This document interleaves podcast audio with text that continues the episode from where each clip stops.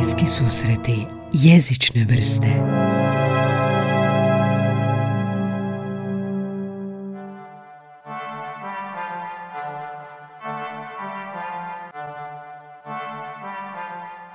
Prema genetskom kriteriju e, jezici se razvrstavaju u jezične porodice, obitelji, odnosno skupine jezika za koje se može dokazati da su se razvili iz jednog zajedničkog prajezika.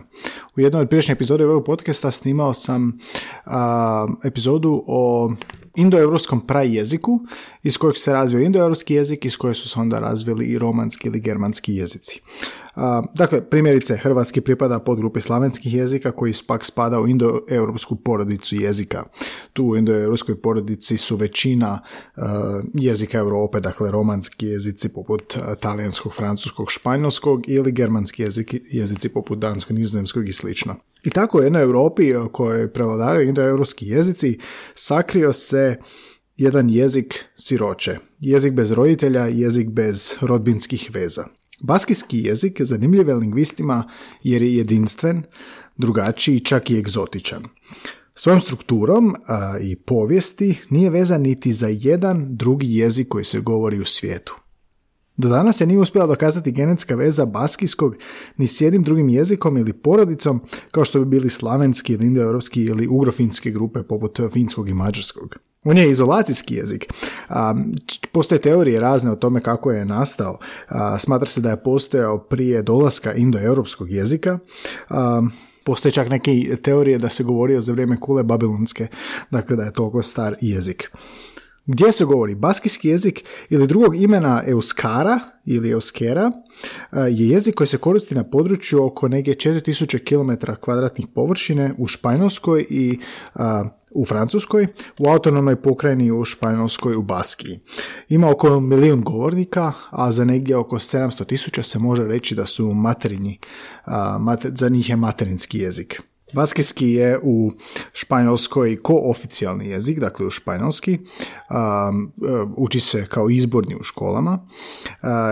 Ima pet dijalekata koji su podijeljeni po geografiji nastali zbog povijesnih podjela. Dakle, mali pregled povijesti do srednjeg vijeka bio jedinstven, onda se zbog politike razbio na dijalekte.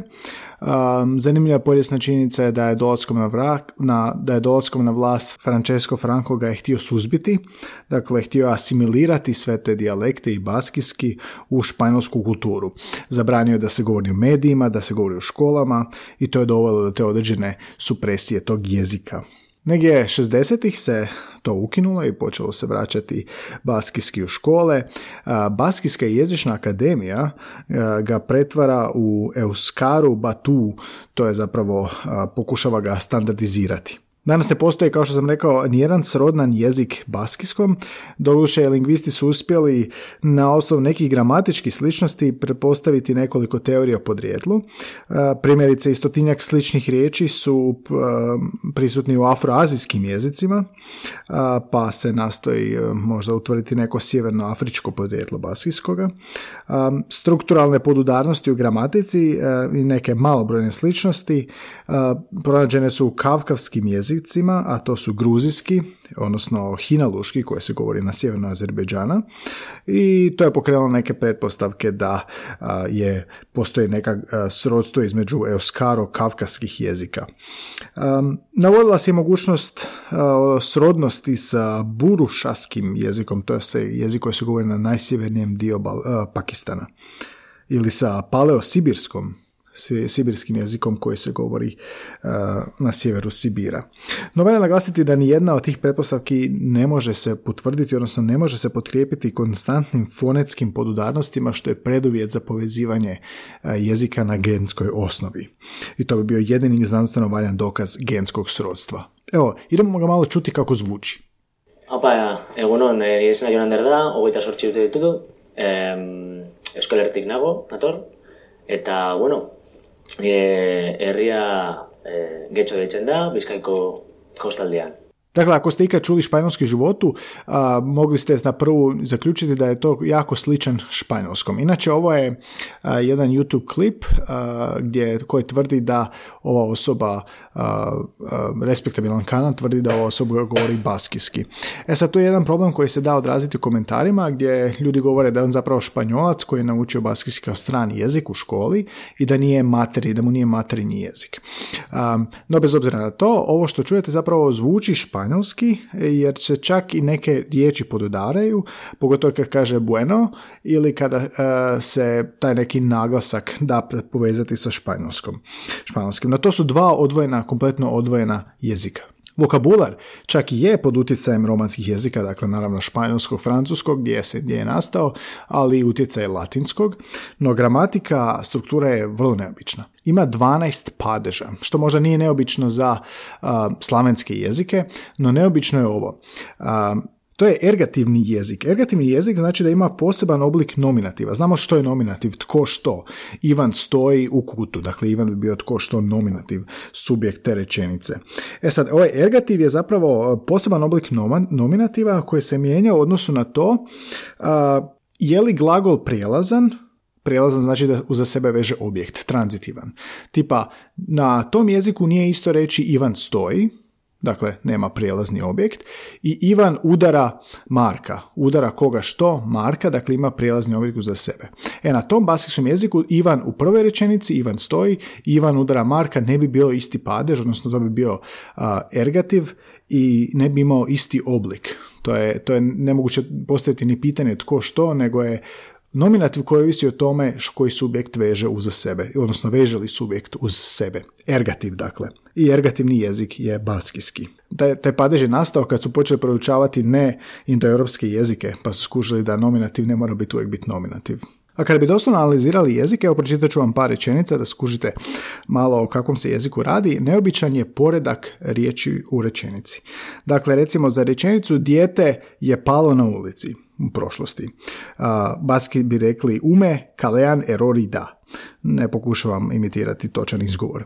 Odnosno, ume, kalean, erori, da. Dijete je palo na ulici, međutim doslovno kad bi prebao riječ po riječ, bilo bi ume, dijete, kalean na ulici, erori, palo, da je. Dakle, doslovno, a, dijete na ulici palo je. Kao da je naša rečenica samo obrnuta. Neobičan je poredak jer zapravo iza subjekta sredi objekt, pa onda predikat. Evo još jedan primjer. Čovjek je detetu dao knjigu. A na baskijskom Gizonak umeari liburua eman dio. Gizonak, čovjek, umeari, djetetu, liburua, knjigu, eman, dao, dio je. Čovjek djetetu knjigu dao je. Opet subjekt, objekt pa predikat i predikat rastavljen dakle na pomoćni glavni glagol. Ema kumeak gizona i kusi du. Žena muškarca vidjela je.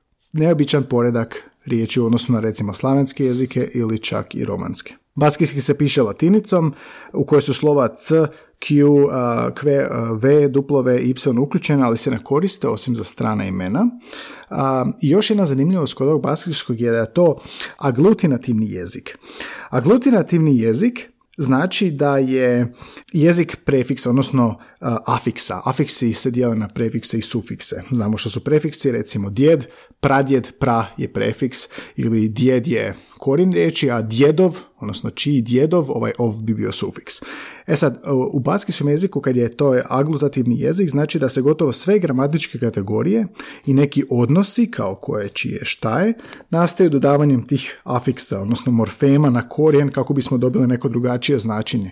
E sad, u baskijskom je to da to razine da čitava rečenica može postojati na jednom korijenu, jednom riječi, zahvaljujući tim afiksima. Aglutinativni jezik bi bio recimo mađarski, jer haz je kuća, hazam, moja kuća ili hozom, kak se već čita. imenice ne razlikuju rod, imaju određeni član koji je postponiran, to znači da se veže na, kao opet, kao sufiks na riječ, tipa etše je kuća, a etšea je ta kuća, odnosno neka određena kuća. Brojanje, sustav brojanja podsjeća na francuski, odnosno dvadesetični je ili vigezimalni sustav brojanja. tipa recimo za 80 će biti 4 puta 20, tako će izgovoriti to. Odnosno 30 će biti 20 i 10, tak će izgovarati riječ 30 kao 20 i 10. A, broj 40 je 2 puta 20. Dakle, to je nešto što su preuzeli iz francuskog, a, prema čemu je autohtoni za to područje. A, to je više utjecaj francuskog jezika. I to je nekako najvažnije o baskijskom jeziku, je zaista je siroće i neobičan. 2019. je u Zadru na nekoj konferenciji e, bilo nekoliko profesora baska koji su zapravo poučavali malo i taj jezik i to ste može, mogli pročitati i sudjelovati na konferenciji. Inače, o ovoj irondo-europskoj, odnosno pra-indo-europskoj, pra-indo-europskom podrijetlu svih ovih naših jezika možete poslušati u epizodi koja se zove što je to um, indoeuropski prajezik. To je lingvistička pretpostavka da su se svi jezici indoeuropski razvili iz tog nekog um, prajezika i zanimljivo je saznati na temelju čega su to lingvisti zaključili. I tako je baskijski ostao siroče u Europi i sve ostale teorije zapravo se ne mogu dokazati zbog nekog fonetskog nedostatka odnosno povezanosti s nekim drugim jezikom. Ako vas i zanima podrijetlo jezika i ako vas zanima um, lingvistika, preporučio bi jednu uh, izvrsnu knjigu ili ciklus predavanja koji sam spomenuo u toj prvoj epizodi. Uh, zove se The Story of Human Language, odnosno priča o ljudskom jeziku, uh, koje jedan lingvist, amerikanac, iznosi kao sklopu svog kolegija i možete ju poslušati na Audible, dakle Amazonovoj knjizi ili na ili naručiti ju na Amazonu ili na Book Depositoriju. A i poslušajte svakako priješnju epizodu gdje govorim o izvoru jezika i tome recimo mogu li majmuni naučiti govoriti o eksperimentima koji su rađeni to isto iz te knjige. Ovo su bili bliski susreti jezične vrste, četvrtkom jezična trivija, zanimljivosti, lektire iz područja kulture, jezika, lingvistike, popularnih, popularne trivije, a ponedjeljkom ugošćujem i dalje goste. Svaki ponedjeljak u 11 sati slušamo se na svim kanalima podcasta, Google, Spotify, Apple i svi drugi koji, koji puštaju audio podcaste. Ja sam Gaj Tomaš, ovo su bliski susreti jezične vrste.